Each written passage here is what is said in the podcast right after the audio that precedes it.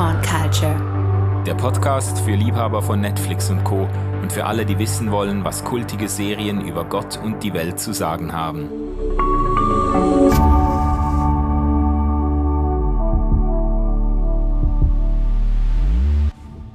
Ja, hallo zusammen, liebe Freundinnen und Freunde der Popkultur. Willkommen auf meinem Podcast Popcorn Culture. Ich bin zusammen hier mit Fabienne If. Hallo Fabienne. Hi, hallo. Was für eine Freude, dich zum ersten Mal in meinem Podcast zu haben. Ähm, obwohl wir ja schon eine ganze Weile zusammen arbeiten und auch schon viele Podcasts in anderen Formaten aufgenommen haben. Du bist, äh, du bist eine tolle Person, das auf jeden Fall. Und ähm, als tolle Person bist du auch Religionswissenschaftlerin, du bist bekennende Feministin, du bist ein Bücher, darf man das so sagen? Bekennende Feministin. Ich ja. bin nicht die einzige Feministin im RefLab. Also ja, das ich, stimmt. Ich reite einfach ein bisschen ja. darauf herum. Ich, ich habe gehört, man darf auch als Mann inzwischen Feminist sein. Ja, aber ähm, da äh, kommen ja vielleicht noch drauf zu sprechen. äh, du bist ein Bücherwurm, der aber auch äh, dem äh, Fernsehen und Kino nicht ganz abgeneigt bist. Darum eignest du dich auch für dieses Format. Du bist ähm, Du bist bei uns seit einem Jahr oder so, bist du ähm, unterwegs, schreibst, äh, schreibst Blogbeiträge, machst Videos und so weiter. Und wir sind dann irgendwie vor einiger Zeit mal auf die Idee gekommen, man könnte doch mal, wir haben uns nämlich unterhalten, schon so in Pausen und so angeregt unterhalten, ja, worüber denn, Fabian? das war wirklich eine Schnapsidee. Nein, das, nein, nein, nein, wir haben nicht gesoffen, das muss man schon sagen. Ähm, über James Bond. Ja, ja. Ich weiß auch nicht, ich glaube, es war irgendwann, haben wir gesagt, lass uns doch irgendwie James Bond schauen und auch ein bisschen Feminismus einfließen lassen. Ah ja, das hast du nur, gesagt, ja. Ja, ja natürlich ja. habe ich das gesagt. Aber nicht nur aus dieser James Bond ist scheiße ähm, Brille, die ja sehr gerne und sehr leicht auch eingenommen werden kann, wenn man die ersten Filme anschaut, sondern schon auch ein bisschen nuancierter. Also ich habe dich dann auch vorgewarnt und habe gesagt, ich habe liebevolle emotionale Erinnerungen an Samstagabende mit meinem Vater, den wir da gemeinsam einen alten James Bond geschaut haben. Ja, das war auch mit ausschlaggebend, dass ich dich dann für so ein Gespräch wirklich in Erwägung gezogen habe, weil es Hättest ist ja nicht sonst gezweifelt. Nee, es ist einfach, es wäre ja auch irgendwie nicht witzig, wenn wir uns hier über ein Film- oder Serienformat unterhalten und es nur trashen würden. Ähm, aber ich muss schon sagen, wir sind also heute, liebe Hörer, Hörerinnen und Hörer, sind wir dabei, mit dem üblichen Popcorn Culture Protokoll zu brechen. Wir haben bis jetzt nur uns unterhalten über Netflix-Serien, über Amazon-Serien, über halt solche TV-Serienformate und heute werden wir zum ersten Mal eigentlich ein Kinofilmformat besprechen. Wir sprechen über James Bond unter dem Eindruck des neuesten Streifens No Time to Die, aber äh, nicht nur im Blick auf diesen letzten James Bond-Film. Wir können auch da gar nicht so lange verweilen, weil wir eben auch nicht allzu viel spoilern wollen für diejenigen, die den noch nicht gesehen haben. Ähm, aber wir sprechen über, über James Bond. Ähm, äh, Kannst du vielleicht trotzdem noch so äh, kurz einfach, dass wir mal starten bei No Time to Die, dass wir mal beim letzten, beim 25. Bond-Streifen starten. Worum geht's denn da? Oh, wo fange ich an, ohne dass ich allzu viel spoilere? Ich glaube, also für diejenigen, die natürlich James Bond LiebhaberInnen sind, ähm, ist das vielleicht etwas chaotisch, aber es schließt relativ nahe am letzten Bond-Film an. Also Spectre, Spectre taucht yeah. wieder auf, der Endgegner und es geht. Jetzt muss ich wirklich kurz eine Sekunde überlegen, wie man das sagen kann, ohne dass man das spoilert. Wir, weißt du was? Wir machen das so. Wir machen das äh, so ich sage jetzt mal abstrahiert, dass es auf jeden Bond passt. Ja, es geht um eine Bedrohung für die ganze Menschheit, die ausgeht von einem Bösewicht oder mehreren Bösewichten und die von James Bond auf eine ganz glamouröse Art ähm, gelöst wird. Ja? Absolut. Und es ist natürlich eine Biowaffe. Also es ist nicht mehr irgendwie nur der Kalte Krieg oder ja. die Nordkoreaner. Genau. Es, äh, das ist ja eigentlich noch bekannt. Vielleicht können wir das gerade an den Anfang stellen, dass die Bedrohung jetzt im neuesten Bond-Streifen von einem von einem künstlich designten Virus eigentlich ausgeht. Also es ist fast ein bisschen unheimlich, weil der Streifen wurde ja vor Corona abgedreht mhm. und der Film wurde dann irgendwie fast anderthalb Jahre zurückgehalten. Also ich kann mich erinnern, dass der Titelsong von Billie Eilish irgendwie vor über einem Jahr auf Spotify verfügbar war und dann haben die den Film einfach nie gebracht, oder? Und jetzt ist er gekommen und jetzt schaut man den Film unter den Eindrücken einer Pandemie und hat schon noch mal ein anderes Gefühl für die Aktualität irgendwie. Ja, ja, definitiv. Und es ist, das finde ich auch immer das Spannende, es wird sehr existenziell in diesen Bond-Filmen. Also das ist nicht ein entspannter Krimi, wo man sich zurücklehnen kann, sondern ja. ich fiebere dann im Kino schon auch mit und denke, oh Gott, jetzt geht es wirklich darum, ob die Welt überlebt oder die Menschheit überlebt oder nicht. ja, genau, genau. Also auch wenn ich dieses Format dann mit sehr viel Augenzwinkern und Humor zu sehen versuche, es, äh, ja, ich, ich bin dann trotzdem immer so im Kinosessel und denke, uiuiuiuiui. Ja gut, aber das finde ich jetzt spannend. Vielleicht können wir da einhaken. Äh, versuchen wir mal jetzt im Blick auf diesen neuesten Bond oder vielleicht zusammenfassend im Blick auf den neuesten Bond-Darsteller, auf Daniel Craig, der ja jetzt damit eigentlich seine letzte Bond-Rolle gespielt hat, ähm, die Entwicklung von James Bond auch in den Blick zu nehmen. Also, äh, was ich ja bemerkenswert finde, ich, ich muss mich outen, okay, wir, wir spielen da mit offenen Karten.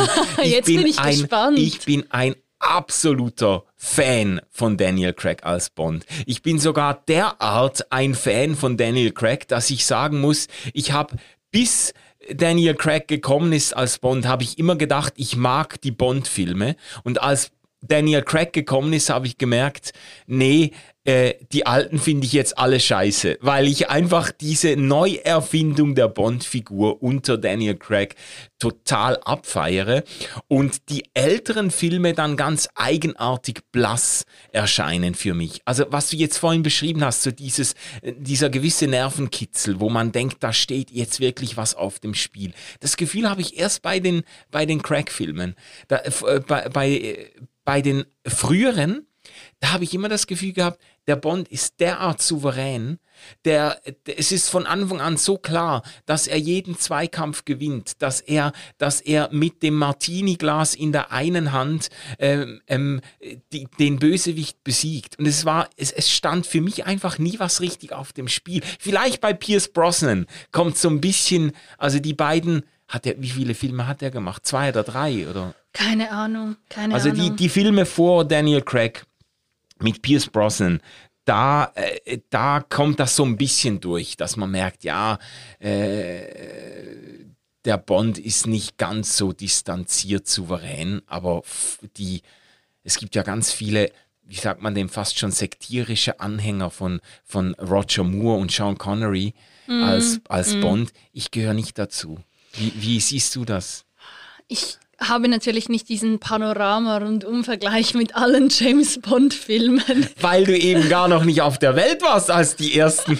Ja, aber das gilt oh, für mich oh, auch. Nein, der, nein, der erste Bond-Film kam ja 62. Da war ich auch noch erst ein Leuchten in meines Vaters Augen. Nein, aber eine Freundin von mir tatsächlich, die ist so Fan von äh, James Bond, dass sie mit ihrem Freund alle Filme jetzt im letzten Jahr durchgeschaut hat und da Krass. wirklich auch Vergleiche ziehen kann. Ah, ja. Und ich habe selektiv immer mal wieder etwas geschaut, siehe Samstagabend mit meinem Vater.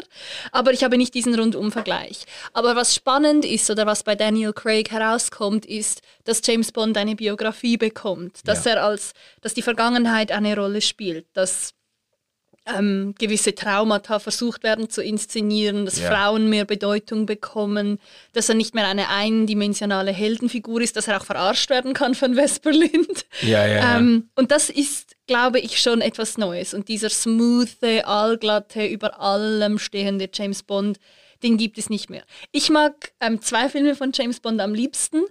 Casino Royale gehört ja. zu meinen Lieblingen und ähm, Golden Eye. Und bei beiden hat der Neuseeländer Martin Campbell Regie geführt. Ähm, und Golden Eye ist für mich so, auch dort ist James Bond auch nicht souverän. Dort wird er von einem ehemaligen MI6-Agenten, der für tot gehalten wurde, ähm, angegriffen. Und das ist auch eine sehr schöne Geschichte, wie sich die Beziehungen der beiden spiegelt, wo man merkt, dieser MI6-Agent kennt James Bond so gut, dass er ihn mit seinen Schwächen konfrontieren kann. Und dann ist er auch nicht mehr dieser allglatte ähm, Held, der einfach alles kann, sondern Ja. er wird dann auch kritisiert für das, was er tut oder was er denkt. Ja. Äh, Witzig, dass du die beiden Filme nennst. Ich finde die auch sehr stark. Du würdest sagen, es ist kein Zufall, dass bei beiden Filmen derselbe Regisseur äh, Regie geführt hat. Ja. Ja, also ich. Also eine super, das ist jetzt natürlich das kleinste gemein, der kleinste gemeinsame Nenner. Ich Ja, weiß ja. nicht, ob das. Ich habe sonst noch nicht so viele Filme. Ich glaube, er hat auch Green Lantern gemacht, das habe ich nicht gesehen. ja, der ist ganz schlecht. Green Okay. Lantern. Deswegen äh, Ja. kann sein, aber vielleicht ist das einfach ein guter James Bond-Regisseur, gute sein. Story. Ja, ja. Kommt ja auch noch auf das Drehbuch darauf an. Es wäre ja auch interessant zu wissen, wer das gemacht hat. Das habe ich nicht verglichen. Ja.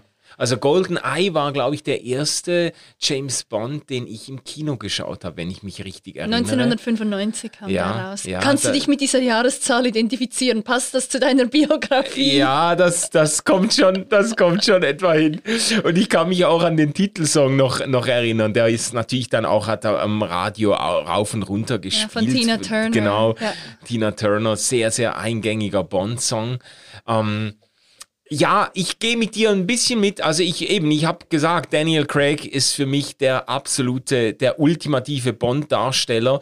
Äh, Ich finde die natürlich alle super mit ihm. Casino Royale fand ich auch sehr stark. Mein Lieblingsbond ist eigentlich Skyfall. Den, den fand ich, den fand ich wahnsinnig eindrücklich. Auch ästhetisch umgesetzt. Also als sie da in dieser schottischen äh, Hütte irgendwie äh, den Kampf mit dem Endgegner irgendwie ausfechten und die M ist da, wird da ja, Judy Dench wird dann verletzt und so und das Ganze ist hochdramatisch, aber auch in einer Art und Weise mit diesem schottischen Hochlandnebel und so inszeniert, einfach äh, äh, wahnsinnig gut. Also das, das finde ich sehr stark.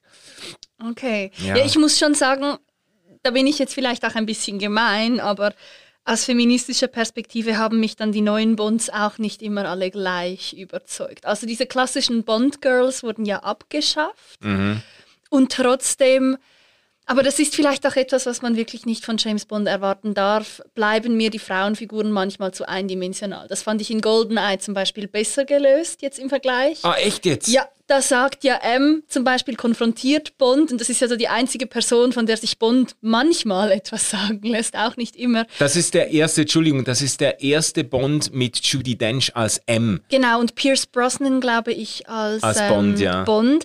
Und sie haben dann dieses Streitgespräch, wo M Bond offen damit konfrontiert, dass Bond sie nicht mag. Und sie sagten dann, ja, ich mag dich auch nicht, du bist ein sexistischer, frauenfeindlicher Dinosaurier, du bist ein Relikt vom Kalten Krieg. Punkt. Und ich würde nicht zögern, dich zu tö töten zu lassen. Und das ist für mich der beste Roast an einem James Bond. Ja, das ist, aber das ist vielleicht ein wichtiger Punkt festzuhalten. Ich glaube, mit Pierce Brosnan, es gibt jetzt sicher Bond-Fans, die mir dann, die mir dann äh, verschiedene Zitate aus früheren Bonds zuschicken, die das Gegenteil beweisen. Aber Echt zumindest in meiner Wahrnehmung ist äh, der ist Bond unter der Figur oder Darstellung von Pierce Brosnan vielleicht zum ersten Mal so richtig gebrochen worden in seiner, in seiner Rolle auch. Hat man das auch so aus kritischer Distanz, auch mit Augenzwinkern, eben dieses Zitat, das du jetzt von, von M gebracht hast, ihn als äh, sexistischen, frauenfeindlichen Dinosaurier da, äh, äh, dargestellt oder geschimpft. Das ist ja ein Anzeichen dafür, dass man auch im Angesicht der zeitgeistigen Entwicklungen merkt, man kann den Bond nicht einfach so selbstverständlich ungebrochen jetzt platzieren. Man muss auch deutlich machen, dass man imstande ist, da eine kritische Dis Distanz einzunehmen und das so ein bisschen mit Augenzwinkern zu sehen. Ähm, ich finde, das führt sich aber dann bei unter Daniel Craig eigentlich sehr, sehr schön fort. In jedem Film, in jedem Bond mit Daniel Craig habe ich das Gefühl, gibt es solche Momente, wo das ganz bewusst inszeniert wird, dass man das Bond, dass man Bond selber auf die Schippe nimmt. Ich meine, bei Casino Royale kommt doch diese äh, denkwürdige Szene an der Bar, wo er da seinen Martini bestellt und der Barkeeper fragt dann ja, shaken or stirred, geschüttelt oder gerührt. Und er sagt dann, äh, ja, sehe ich aus, wie, wie wenn mich das kümmert. Do I look like I give a fuck? Heißt es in der, also in der, im ursprünglichen Drehbuch heißt es, do I look like I give a fuck? Sie haben dann gesagt, äh, im, im Film, do I look like I give a damn oder sowas. Aber so schaue ich aus, als ob das, äh, also geschüttelt oder gerührt, wen interessiert das denn? Und das war nicht so geil, weil sie so diesen typischen Bond-Satz äh, satirisch einfach unterhöhlt oder untergraben haben. Und äh, das findet, finde ich, auch an anderen Stellen statt, gerade beim Verhältnis von Bond zu Frauen und so weiter, habe ich das Gefühl, in den neueren Bond wird die Rolle immer wieder auch so satirisch, ironisch unterlaufen. Mhm. Mhm.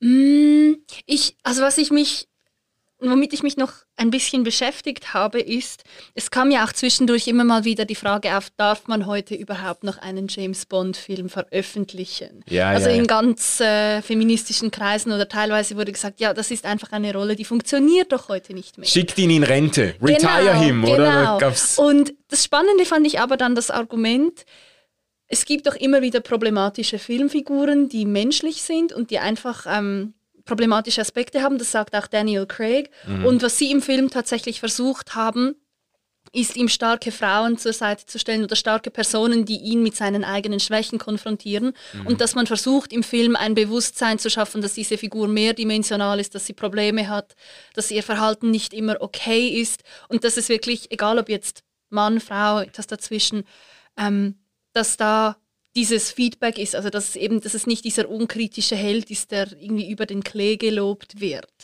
Und ja, ja. da kann man jetzt darüber diskutieren, inwiefern das in gewissen Bond-Filmen gelungen ist oder nicht. Wie gesagt, ich teile deine Begeisterung für Daniel Craig nur bedingt. Aber Oh. meine, meine heimliche Liebe ist auch Q. Ich, ich bin so Q-Fan. Wo da dieser junge Q in der Portrait Gallery sitzt und James Bond denkt so, willst du mich eigentlich verarschen? Du bist mein neuer Quartiermeister. So. Und dann irgendwie dann roastet Q Bond auch, weil Bond beschwert sich ja dann, oder dass er nicht irgendwelche fancy Waffen bekommt. Und dann wird auch auf frühere Filme mit ähm, dem alten, ganz, ganz klassischen Q zurückgegriffen. Er sagt, so, denkst du wirklich noch, wir produzieren explodierende Kugelschreiber? So, what Ah, ja, ja, genau. Und das ist ja dann auch so eine Ironie zu, zu früher, wo ich so denke, ach, schön, oder? Und das muss ja nicht nur über Frauen gehen, sondern das sind ja, Ja, dann ja. alle verschiedenen Figuren, mit denen Bond interagiert, wo man sieht, ah, okay, das ist auch etwas Neues, dass so ein junger Q kommt, der Bond auch herumdirigieren kann. Ja, ja. Aber das finde ich eben, ich finde das sehr, sehr schön und ich glaube auch, dass Bond nur so überleben kann, indem man die Figur auch ein Stück weit persifliert oder ein Stück weit irgendwie äh, eben ironisch unterläuft. Das setzt aber natürlich voraus, dass die Leute noch irgendein Verständnis davon haben, was Bond früher war, weil die, die sind ja alle nicht witzig, wenn Bond sagt, ja, äh, äh, geschüttelt oder gerührt, was kümmert mich das? Dann muss man natürlich wissen, dass Bond in jedem einzelnen vorher, vorausgehenden Film seinen Martini äh, explizit geschüttelt und nicht gerührt bestellt hat, sonst ist das nicht witzig. Und man muss natürlich auch wi wissen, ähm, äh, wie Bond sonst zu diesen Gadgets gestanden hat und so weiter und wie, wie halt, was die Bond-Figur früher ausgezeichnet hat. Und dann kann man jetzt auch lachen darüber und dann hat es auch etwas Befreiendes und Distanzierendes, wenn man jetzt merkt, jetzt wird das so ein bisschen ironisch auf, äh, aufgegriffen. Jetzt, jetzt kann man sich darüber sogar ein bisschen lustig machen. Ja? Ja, oder um vielleicht auch auf, ähm, oh, Mist, auf äh, GoldenEye zurückzukommen. Dort gibt es eben zwei sowjetische Programmierer, also einen Programmierer und eine Programmiererin. Und der Mann macht immer die Frau fertig und sagt, ja, die kann nichts, die ist nichts und sagt dann mehrmals den Satz, wenn er etwas gelöst hat, I am invincible. Und am Schluss überlebt sie und er friert in einer Nitroglycerin-Explosion einfach ein. Und das ist ja dann auch so eine, eine Persiflage von irgendwie so der, der Mann, der alles kann, Ja, ja, weil ja. er, er kann es eben am Schluss nicht. Aber was ich dann zum Beispiel eher weniger gelungen finde, das fand ich so ein, ich weiß auch nicht, ob man es ein Tribut an George, George Floyd nennen kann. Der Moment im neuen Bond, als ähm, eine Person, nein, greife ich jetzt zu fest vor, einer Nee, schwarzen. Agentin sagt, ja, mit meiner Biowaffe könnte ich auch alle deine schwarzen Mitmenschen auslöschen in Afrika, wenn du willst. Und sie tötet ihn dann und hat dann natürlich auch einen Spruch, der zum Film passt. Und das fand ich dann so, hey, also das ist dann für mich so weniger gelungen. Dann wollt ihr politisch korrekt sein und versucht das irgendwie witzig zu machen, indem sie ihn dann umbringt. Aber das war für mich etwas eindimensional. Ah ja, et etwas, etwas platt. Plump, ja. Ja, ja. So, Ja, wir wollen jetzt auch noch politisch korrekt sein und müssen eine Szene haben, die das irgendwie überbringt. Und ich finde, das ist für mich nicht der Weg, sondern wenn, dann ja, also ich finde es nur schon super, dass eine schwarze Person so eine prominente Rolle einnimmt. Ich bin, ich bin mega Fan von ihr. Wirklich mega. Ja, nee, mich hat sie jetzt nicht so überzeugt, aber ich fand, was ich witzig fand, und das ist eben wieder dieser augenzwinkernde Umgang mit diesem üblichen Bond-Plot und den üblichen Bond-Figuren. Man hat das doch äh, rauf und runter diskutiert, könnte der nächste Bond auch ein schwarzer Mensch sein, ein Mann. Idris Elba äh, wurde doch... Oder Roger Jean Page. Ja, Oh. wu- wurde diskutiert, könnte das auch ein schwarzer Schauspieler sein? Und dann hat man natürlich auch diskutiert, ja, könnte das auch eine Frau sein?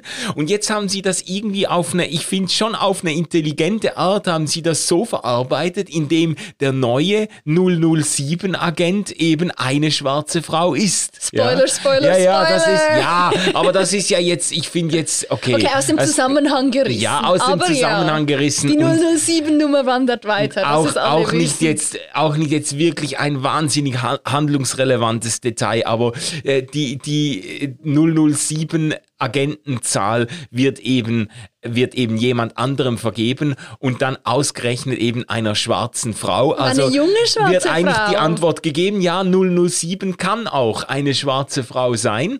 Ähm, er kriegt die Nummer dann wieder zurück, ja. Ja, Stück weit, zeitweise. Ja, genau. Zeitweise, Genau. genau.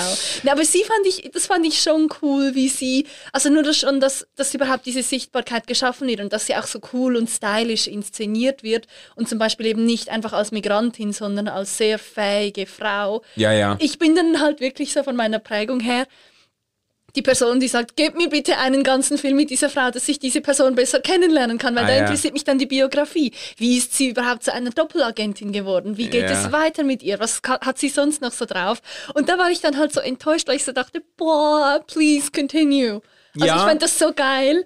Also wir haben, ich habe mit einer Freundin eben darüber diskutiert, die so Fan ist. Und ich habe mir überlegt, könnte es sein, dass es eine Art Marvel-Universum von James Bond gibt mit so Spin-off-Charakteren, wo dann eben 007 eine Frau ist und irgendwie von James Bond macht man dann noch andere Filme, um so das James Bond-Universum zu diversifizieren. Ich glaube es nicht. Es ist einfach eine Spinnerei von mir. Ja, Aber ja, gut. Diesen Gedanken fand ich spannend. Das wäre ja schon denkbar, wenn das jetzt richtig erfolgreich wird, dann äh, überlegt Hollywood ja sowieso immer, wie man eine breitere Zielgruppe oder ein breiteres Spektrum an Leuten ansprechen könnte. Aber ich finde das nochmal äh, bemerkenswert jetzt, äh, das, aber das musst du doch jetzt auch zugeben, dass spätestens seit Daniel Craig die Frauen ganz anders inszeniert werden als noch in früheren Bonds. Also es gibt doch jetzt wirklich Zusammenschnitte, die sind sowas von cringe, Zusammenschnitte aus früheren Bond-Filmen und da, also da bin ich also wirklich selber wahnsinnig erschrocken. Äh, SRF Schweizer Fernsehen hat so einen, einen kurzen Teaser gemacht äh, mit Bond-Figuren, also Roger Moore, Sean Connery vor allem, Ja. die dann, die dann Frauen wirklich, also einerseits Frauen ständig auf den Hintern äh, äh, äh, klopfen und so. Sie schlagen sich äh, wirklich Frauen äh, ins Gesicht schlagen und so, die sie, äh, sich Frauen aufnötigen, sie irgendwie ins Heu drücken und ihnen eigentlich den Geschlechtsverkehr aufdrängen quasi. Ja, also dieses Oder ein Nein wird ein Ja. Also das muss Ja. man ja ganz klar sagen. Es gibt so verschiedene sehr problematische Szenen eben mit der Pussy Galore. Es fängt ja schon bei den Namen an.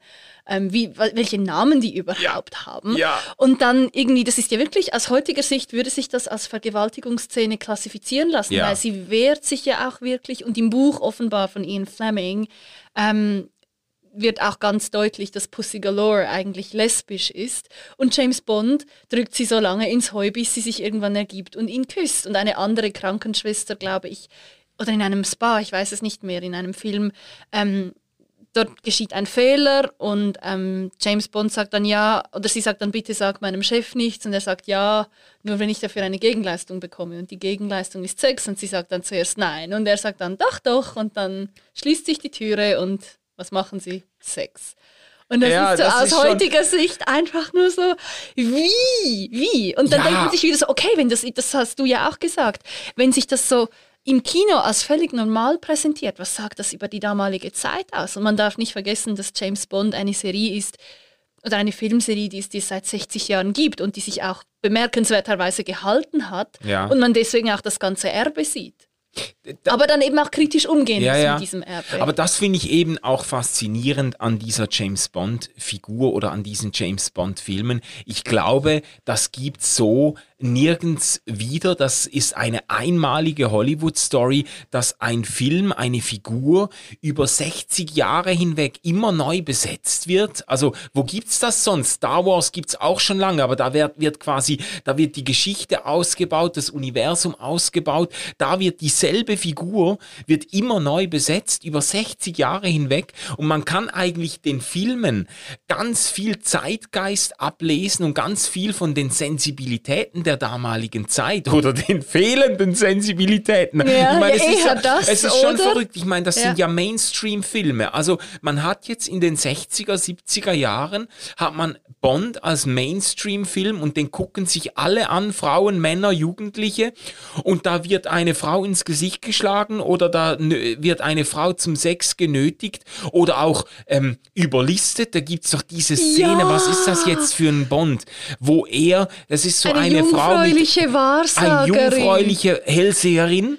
Deren wahrsagerische Fähigkeiten an ihrer Jungfräulichkeit Ja. und er linkt die Tarotkarten. Genau, dann, dann, genau, sie legt ihm die Karten und so und er nimmt dann ein Tarotspiel und sie, sie zieht dann quasi irgendwie die, eben die Jung, die Jungfrau-Karte oder Ja, und das? muss mit ihm schlafen. und, und fühlt sich dann veranlasst, mit ihm zu schlafen und dann während dem Akt äh, stößt er irgendwie auf dieses, auf dieses Card Pack, auf diese Kartenstapel Kartenstapel. und dann, dann rutscht er weg und man sieht, dass er einfach überall das, das ganze Kartendeck mit derselben Karte bestückt hat. Also er hat sie eigentlich getrickt, äh, um mit ihm zu schlafen. Ich meine, das, das fanden offenbar alle völlig okay, die das geguckt haben. Und heute würdest du dir einfach so, da greifst du dir an den Kopf und denkst, ja, aber das geht doch nicht, oder? Ja. Vielleicht hat man das irgendwann beim Marvel-Universum, dass man die ersten Figuren vergleichen kann, irgendwie mit den letzten oder so. Aber das ist natürlich noch sehr jung, weil Marvel entstand ja auch erst Ende der 90er Jahre, oder? Also die Filme, ja, das Ja. ist das Die Universum. Comics sind ja teilweise die schon sind älter. Viel älter, ja, ja. Ja.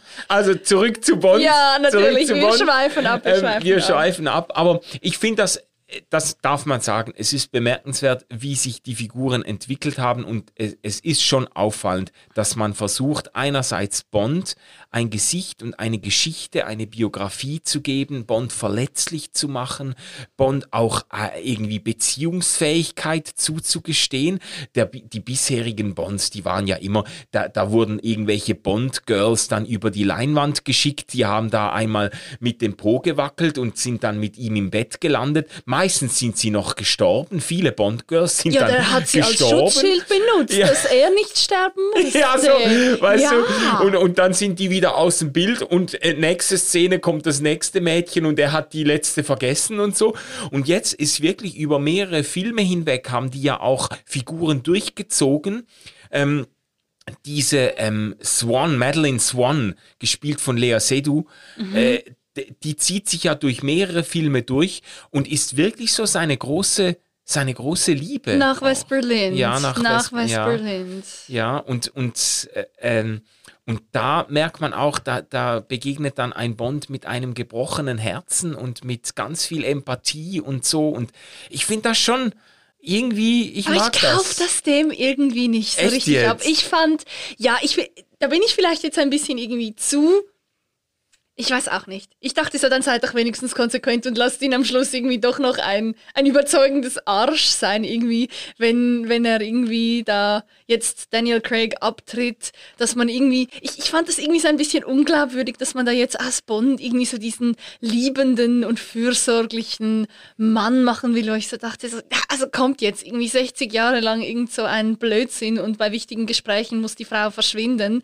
Und teilweise fand ich das auch im neuen Bond jetzt ein bisschen, wenn da irgendwelche Frauen wieder von den Kampfszenen verschwinden.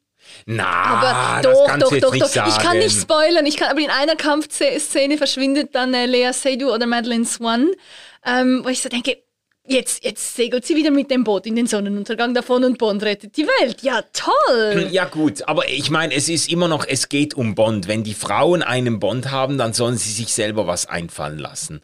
Dann sollen sie, ja, äh, Angelina Jolie hat Salt gespielt, das fand ich sehr, sehr geil. Oder dann äh, ähm, Atomic Blonde. Es gibt schon ganz, ganz extrem geile weiblich Wonder besetzte Woman? Wonder Action. Woman? Ja, Wonder Woman auch, finde ich auch sensationell. Also dann, dann, der Film heißt Bond, da muss der Bond muss die Welt retten. Also es wäre ja auch komisch, wenn er zu Hause dem Kind die Windeln wechselt, währenddem seine Frau jetzt äh, am Schluss den Endgegner besiegt. Also dann muss man den Film umbenennen. Okay, Korrektur. Aber was ich zum Beispiel sehr gelungen fand jetzt ähm, in diesem ähm, letzten Bond, ohne jetzt das Ende vorwegzunehmen, ich, ich achte so darauf, dass ich nicht Ja, spoilere. ja. Du hast nämlich mich gespoilert. Ich war im Kino und ich wusste, was passiert. Das war so schlimm. Oh nein, habe ich ja. das getan? Ja, hast mir Shame on me. Ja, mhm, hast du. Und das, das fand ich sehr bemerkenswert im letzten ähm, Film, dass der neue Bond, also die neue Bondin, however you want to call her, Ja. ähm, und 007. Daniel Craig, 007 und 00,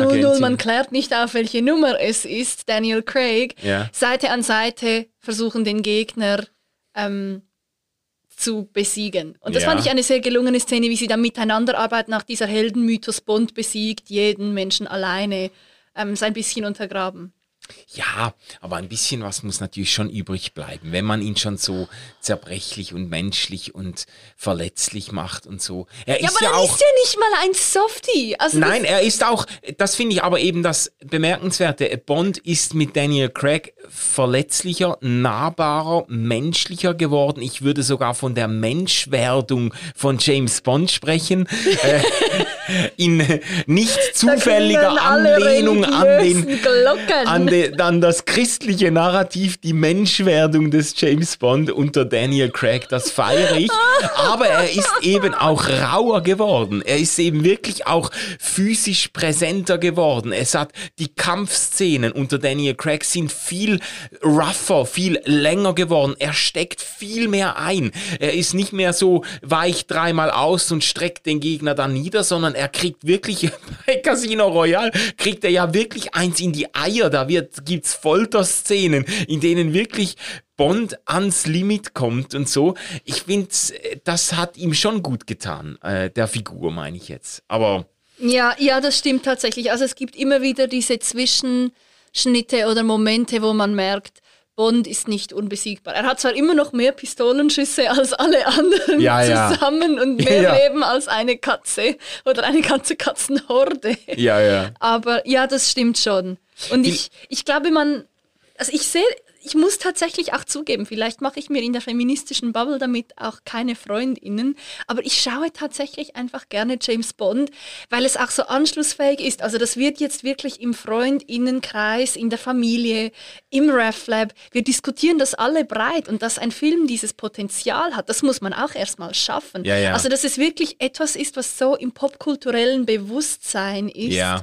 dass man gerne und oft darüber redet und dann auch kontrovers, ohne dass man auf dieselben Meinungen kommt. Das ist schon auch eine Errungenschaft. Ja, das Und stimmt. es, der Unterhaltungswert eben, ich war jetzt mit einem Freund im Kino, der äh, James Bond auch mit äh, 99% Ironie guckt. Wir haben uns super amüsiert, das war Ja, ja. großartig. Ja, ich meine, das muss man anerkennen. Das ist auch das Ergebnis irgendwie eines, eines 60-jährigen Brandings irgendwo. Da hat man eine Marke geschaffen mit James Bond, hat aber auch versucht, also notgedrungen, die Figur eben auch anzupassen. Und deshalb finde ich das auch so spannend an den James Bond Filmen und Darstellungen äh, ein Stück weit den Geist der Zeit abzulesen. Und wenn, wenn ich jetzt den Bond unter Daniel Craig, wenn ich das auf einen Begriff bringen müsste, dann würde ich sagen Authentizität. Also Okay. die Bond-Figur ähm, jetzt unter Daniel Craig, da, ich glaube, da hat man darauf geachtet, das muss eine authentische Figur sein. Und das hat doch mit unserem Zeitgeist zu tun. Das ist doch typisch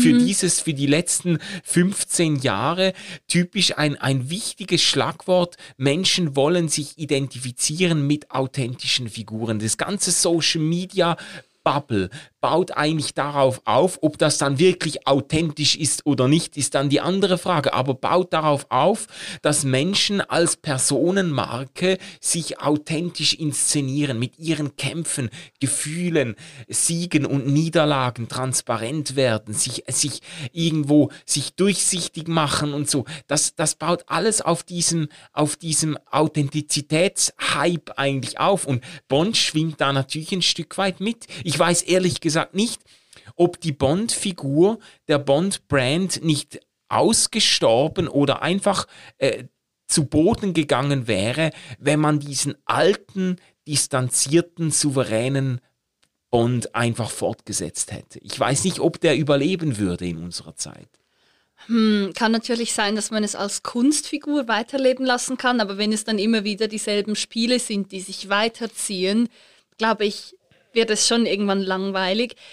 Ich fand es gut, dass du es Authentizitätshype genannt hast, hm. weil ein Stück weit oder das, was ich mich dann schon frage, ja, wie authentisch ist ein ähm, Mann, der die Lizenz zum Töten hat und mit einer Omega-Uhr und Tom Ford-Anzügen und einem umgebauten, was weiß ich, Auto. Ich, ich Aston immer, Martin. Entschuldigung, ich, ich verwechsle immer die Autos. Es tut mir leid. Ich, ich, deswegen habe ich die Marke bewusst nicht genannt. Ich durfte eben einen mal fahren. Ein Freund von mir hat einen Aston Martin Vantage äh, oh. sich zu, zugetan und den durfte ich mal einen Tag ausfahren. Seither ja. bin ich verliebt in das Auto. Ah, das, und dann denke ich so, das, also, das ist ja dann eine vermeintliche Authentizität oder dass sich James Bond identifizierbar macht. Ja. Aber wenn man es dann wieder nach äh, intersektionalen Kriterien anschaut, aus welcher Schicht kommt er, wie viel Geld hat er zur Verfügung und auch da bin ich vielleicht jetzt schon ein bisschen streng, dass überall auf dieser Welt immer noch ein Schiff der British Navy steht, das man einfach anfunken kann und dann eine Rakete in die Luft jagt. Ich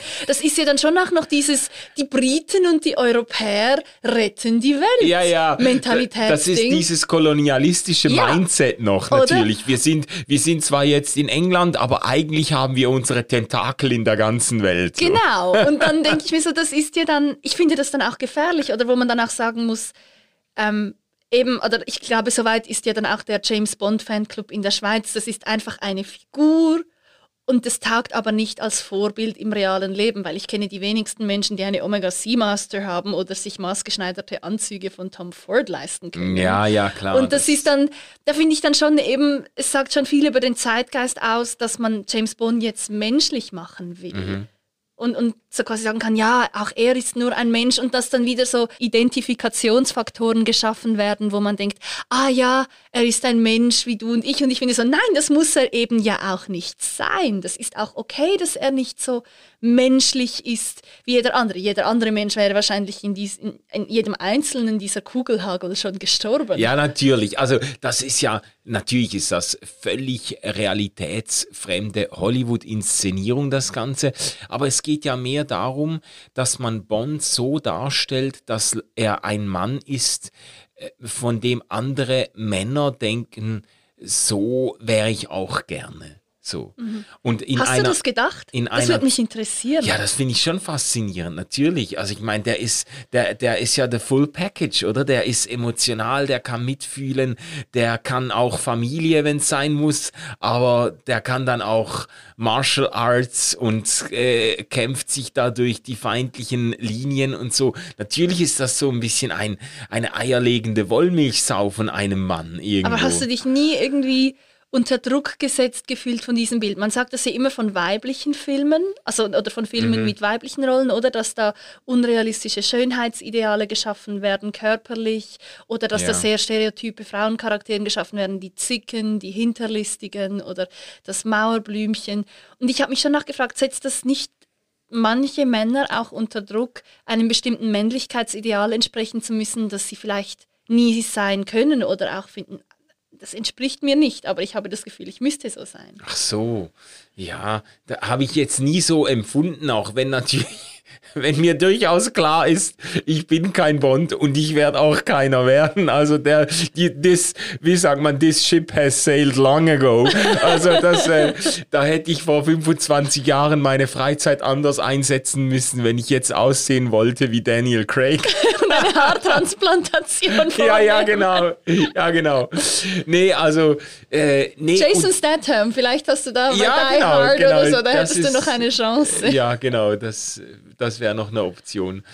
Ähm, ja, ich weiß nicht, ich weiß nicht, ob das unbewusst, äh, natürlich werden ja immer Rollenbilder geschaffen. Also äh, das, das ist klar und die prägen uns, die beeinflussen uns, die Art und Weise, wie wir uns wie wir uns anziehen, wie wir uns vielleicht auch geben, was wir uns was wir von uns auch er selber erwarten, das ist, das ist keine, also das würde ich gar nicht bestreiten. Das passiert bei Männerfiguren wahrscheinlich genauso, wie das bei Frauenfiguren passiert. Und die sind ja auch oft sehr äh, stereotyp. Also Männer wie Frauenfiguren werden, werden von Hollywood natürlich immer in ganz stilisierter Weise dargestellt und üben äh, so subkutan natürlich einen Einfluss aus auf die Art, wie wir uns sehen und wie zufrieden wir mit uns vielleicht sind. Ja. Mhm. Weil ich kann mich jetzt schon erinnern, wenn ich mich halt an frühere Filme erinnere, dass dann, darüber haben wir ja gar noch nicht geredet, dass die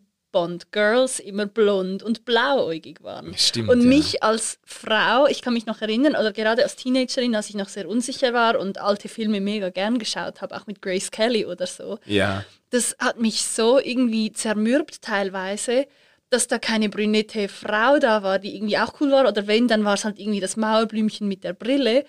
Und deswegen mag ich zum Beispiel Audrey Hepburn extrem gerne, Ah, ja. weil sie dann so ein völlig anderes Schönheitsideal reingebracht hat. Ah, ja. Nicht so diese blonde Bombshell. Und beim Bond sieht man das ja mittlerweile auch. Also, dass die, die Frauen in den Filmen auch ethnisch diversifiziert sind Ja.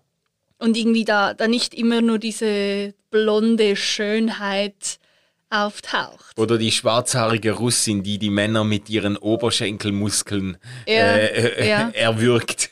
das genau. gibt's doch auch an einer Stelle. Das ist auch in GoldenEye. Ah, ja, ah, das ist der. Ja, ja, Svetlana on the top. Ja, genau. Es ist, es ist verrückt, äh, wie ich habe das Gefühl, weil bei den, bei den äh, Bond-Filmen eigentlich ein ganz, ganz ähnliches Erzählprotokoll immer verwendet wird. Es ist immer eine globale Bedrohung durch am Anfang durch russische Feinde, dann irgendwie nordkoreanische oder aserbaidschanische Ölmogulen und so weiter.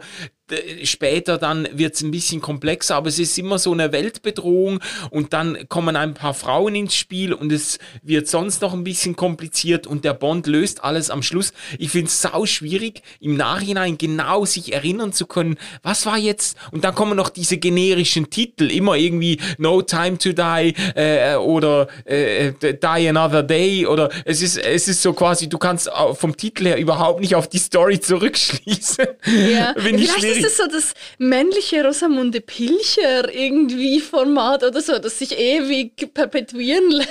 Ah ja, ja, ja. Ja, also das vielleicht, es gibt ja nicht so viele jetzt Männerromane, die man immer und Ja. immer wieder lesen kann oder und James Bond ist für mich so ein, ein Format, so vielleicht so ein bisschen wie Indiana Jones, oder wo immer wieder eigentlich dieselbe Geschichte erzählt wird und man weiß genau, wie es rauskommt, Ja, ja. aber trotzdem will man sehen, wie es dahin kommt irgendwie. Und Ja. es ist so locker leichte Unterhaltung, die aber trotzdem etwas Existenzielles hat und auch mal ein politisches Thema einflechten lässt, dass es nicht irgendwie so komplett eindimensional ist. Aber das Thema ist völlig banal. Ja, ja. Ja, ja. Obwohl, das muss ich auch sagen, das hat sich auch mit Daniel Craig eigentlich ein Stück weit gewendet, weil die Feinde, und das finde ich auch Ich schenke dir zum typisch. nächsten Geburtstag ein Daniel Craig T-Shirt ohne Witz. Ja, oder so eine, so eine Pappfigur, so eine Eine- ein- ein überlebensgroße Poster- Pappfigur. Poster für dein Nee, so schlimm ist es noch nicht. Aber ich finde ich ein es einfach, ich, ich finde das bemerkenswert, das hat sich da auch gewendet, dieses Feindbild. Weißt du, die, die ersten, weiß auch nicht, 20 Bond-Filme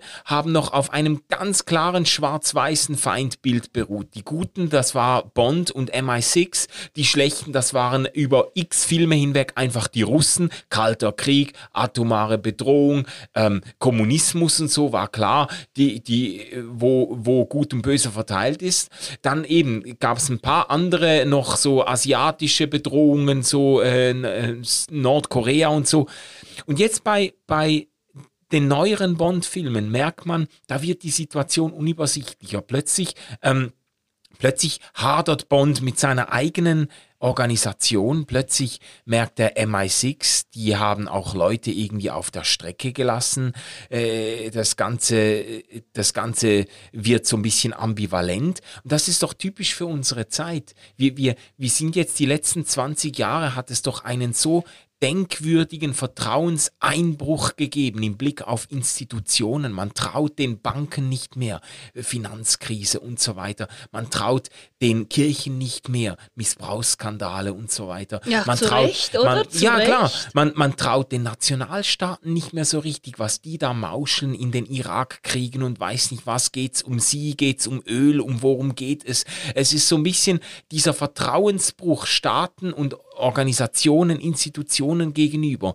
Der bildet sich bei Bond dann auch wieder ab, dass man, dass Bond dann so zwischen die Fronten gerät und man merkt, da verschwimmen die Grenzen zwischen Gut und Böse. Ich finde das. Der Satz fällt ja auch im Film. Das Ah, war ja. aber so ein Klischeesatz, wo ich so dachte, ja, die Welt wird immer unübersichtlicher und gut und böse, das vermischt sich. Das wird explizit alles gesagt, so, gell, Und dem- alles ah, ist ja. so digital geworden und so. Wo ich so denke, ja, lieber M, also das ist M, der das sagt, bezeichnenderweise Ah, ja. ein weißer alter Mann, ich roaste jetzt ein bisschen. Denke ich so, ja, welcome to this new world. Jetzt musst du dich halt eben da darin zurechtfinden. Das ist so. Ja, aber ich, ich glaube schon, dass es auch eine Reaktion ist, da würde ich dir schon recht geben, auf, auf die Entwicklungen unserer Zeit. Und dass eben Bösewichte mal mehr oder mal weniger ein Motiv bekommen. Also ich finde das aktuelle Beispiel, da hatte mir der, der Gegenspieler von Bond zu wenig persönliche Motive. Also ich fand das schade, ich hätte gerne von dem gesehen. Nicht nur, weil ich Rami Malek mag, sondern weil ich es Ja. nicht ganz überzeugend fand. Aber zum Beispiel jetzt eben bei Spectre, Christopher Waltz oder ähm, Ja. Javier Bardem. Das, das Ja, sind großartige Gegenspieler. Also, oder natürlich Mats Mikkelsen als Le Chiffre. ich, ich muss dir recht geben, Fabienne. Es, Spectre hatte die viel überzeugenderen, tiefgehenderen Bösewichte als jetzt der neueste. Ich muss, ich muss dir recht geben. Das war echt, also äh, Christopher Waltz ist einfach unvergleichlich und der hat hier, eigentlich nur einen Gastauftritt jetzt. Ja, ja, aber das war so ein starker Moment, weil dort äh, dieser Ernst Stavro Blöfeld bringt ja Bond an die Grenzen seiner Menschlichkeit, dass er die Beherrschung verliert. Und das ist ja das, also Entschuldigung, das finde ich ja auch den Reiz daran, Ja. dass man sieht, wie gewisse Gegenspieler, die so gut, so ebenbürtig sind, Bond völlig an den Rand eines Nervenzusammenbruchs bringen. Und das ist, davon lebt es ja am Schluss auch, oder? Dass Ja. man merkt, diese Person, also ich, ich kann dem fast nicht zuschauen, weil das so Psychoterror ist, was der, das Waltz, so- also der. Schon, gell? Ja, ey, das ist Wahnsinn. Ja, ja, aber das das, kann mich der. richtig, das kann der- er. Also das- das war schon Inglourious Bastards und was der nicht alles gemacht genau, hat. Genau, der kann so dieses auch bei, bei Django Unchained und so. Da, da hast du einfach Hühnerhaut, weil der irgendwie der spielt, das ist Ja. einfach brillant. Ja, wird dann halt auch oft darauf festgelegt, oder? Also der bekommt dann ja sehr Immer oft diese solche Rollen, ja, ja. Aber der spielt das ja, das ist unfassbar. Und dann denkt man sich danach so, wow, okay, jetzt, jetzt wird es spannend, weil jetzt hat Bond, also jetzt hat Bond verloren. Das ist dann nicht nur so, ah, wie kommt das Ja, jetzt ja. raus und man weiß, es geht weiter, sondern das so, Ja, jetzt dürfen wir wieder nicht zu viel spoilern, aber ich würde jetzt mal, äh, um, um die Schlussrunde einzuläuten, würde ich jetzt von meiner Seite mal sagen, ich finde den neuesten Bond immer noch sehenswert und wer den Daniel Craig Bond-Filmen viel abgewinnen konnte, der muss den einfach schauen, weil damit so dieser Zyklus auch zu Ende geht und dass da, da werden auch ein, ein paar lose Enden werden dann endlich äh, verknüpft und so, dass das, äh, das muss man sich reinziehen. Ich fand ihn immer noch sehr spannend, auch wenn ich dir recht gebe, von den fünf Daniel Craig-Filmen würde ich äh, Skyfall und Spectre als die besten anerkennen. Ja, weil hast du ein Schlusswort? Wer sollte sich den neuesten Bond gönnen? Worüber sollte man sich besser nicht aufregen? äh, und was wünschst du dir? Das wäre auch eine schöne Schlussrunde dann. Was wünschst du dir für die Neuerfindung des Bond äh, in der Post-Crack-Ära? Oh, Post-Crack-Ära. Oh mein Gott, Manu, überlebst du das? ich weiß es noch nicht. Ich weiß okay, es noch nicht. okay. Also, Zuerst Empfehlung. Okay, ähm, viel Alkohol und viel Ironie, weil ich glaube, wenn man jetzt tatsächlich mit einem sehr feministischen, sehr intersektionalen Blick reingeht, dann wird man sich nicht amüsieren. Ich habe immer noch viel auszusetzen an diesem Film. Ich weiß, wir haben uns darüber unterhalten. Du siehst das anders. Ich, ich bin da viel strenger natürlich auch, Ja. oder? Aber ich finde, einfach um mitreden zu können mit FreundInnen, nicht muss, aber sollte man den schon gesehen haben. Ja. Einfach, dass man mitreden kann. Und außerdem ist es auch einfach lustig, so ein Happening mit verschiedensten FreundInnen äh, durchzuziehen, Mhm.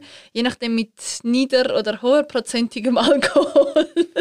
Ja. ähm, und was wünsche ich mir von einem neuen Bond? Hm. Ich fände es cool, wenn sie die schwarze Frau weiterziehen. Ach nein, auf Doch? keinen Fall. Oh, nein, das wäre ein ein Verrat an der Figur einfach. Da muss man, aber ich finde den viel mehrheitsfähiger finde ich jetzt den Vorschlag von dir, äh, die diese Frau als Spin-off, als Bond-Spin-off laufen zu lassen. Finde ich okay. Aber die Bond-Figur selber, die muss schon, äh, die muss ein Mann. Ich sage jetzt nicht mehr ein weißer Mann, weil ich inzwischen auch mit Idris Elba irgendwie gut zurechtkommen würde. Aber die muss ein Mann spielen. Aber- ähm, und ich und ich habe schon, also die zwei, die glaube ich am heißesten oder am vordersten sind im Rennen, die würden mich wahnsinnig versöhnen. Also Tom Hardy und dann, äh, wie heißt der, Henry Cavill. Diese beiden, ich glaube, das wären großartige Bond-Figuren. Da würde ich mich da sogar über den Trennungsschmerz von Daniel Craig hinweg, äh, hinweg helfen okay. können. Ja, ich. Mh, also, ich glaube, ich würde dir recht geben, wenn sie James Bond weiterziehen und jetzt einen schwarzen Mann daraus machen, dann fände ich so, ja, aber das ist jetzt nicht wirklich kompatibel mit den ähm, letzten Bond-Rollen. Dann müsste für mich schon eine Aufarbeitung dessen geschehen, was bisher alles gesagt und Ja. getan wurde. Also das müsst, würde für mich nur funktionieren, wenn das eine sehr, sehr kritische ähm, Auseinandersetzung mit der James Bond-Rolle wäre. Weil das dann so einen krassen Bruch zu machen, das muss man schon Ja. irgendwie Ja. erklären, wie James Bond dann so wird. Ich fände es dann auch überzeugender, wenn jetzt ein Tom Hardy kommt. Muss ich ganz ehrlich sagen, mich würde sehr interessieren, was eine BPOC-Community dazu sagen würde. Aber ja, wir werden es ja sehen. Bond, das Bond-Universum implodiert oder explodiert ja zum Glück für dich oder für unser Ja. aller Glück noch nicht ganz. Ja. Auch ja. wenn dein persönliches Daniel Craig-Universum jetzt ein bisschen kleiner leider, geworden ist. leider, genau, leider findet diese Ära ein Ende. Ja, man muss sagen, wenn man jetzt mit ex explizit feministisch-intersektionalen Bedürfnissen ins Kino geht, sollte man sich vielleicht nicht einen Actionfilm mit einem weißen Mann in der Hauptrolle ansehen. Absolut, absolut. Das, also das ist mir, und ich glaube, das ist vielleicht auch ganz wichtig zum Abschluss zu sagen, wenn man jetzt das von einem Bond-Film verlangt, dann das ist auch nicht das Zielpublikum von solchen Bond-Filmen. Ja, also ja. das muss man schon auch ehrlich sein. Und ich finde, man darf da auch bei Bond bleiben, bei einem klassischen Bond und sagen, okay, ja, das, der hat diese Geschichte, der macht das so. Und das, das, die, die einzige Möglichkeit ist dann, indem eben Bond sich über sich selber lustig macht oder so. Aber das ist Ja. eben, dann gehe ich, ich gehe ins Arthouse-Kino, wenn ich einen äh, kulturell wertvolleren Film Ja, sehen möchte. es- oder für mich wertvolleren Film. Sehr, sehr gut. Also für alle, die sich mit dem Mainstream noch versöhnen können, äh, die, die dürfen sich den Bond Oder mit gerne einem halben gönnen. Liter Wodka. Ja, genau. Oder mit ein bisschen Alkohol. Ja. Äh, ihr Lieben, das war's zu Bond. Es gäbe noch viel zu sagen, aber ich habe mich gefreut, äh, Fabian, mit dir so ein bisschen die Bond-Ära und die letzten Bond-Filme abzuschreiten und auszuwerten. Und ich kann vielleicht teasern, dass es möglicherweise nicht das letzte Gespräch äh, gewesen ist über eine Filmvorlage. Ich äh, ich beabsichtige eigentlich das Popcorn Culture Format ein bisschen zu weiten, weil jetzt ja auch bald Matrix ansteht. Ich will nur so viel sagen. Ihr Lieben, ähm, macht's gut. Wir hören uns. Tschüss. Tschüss.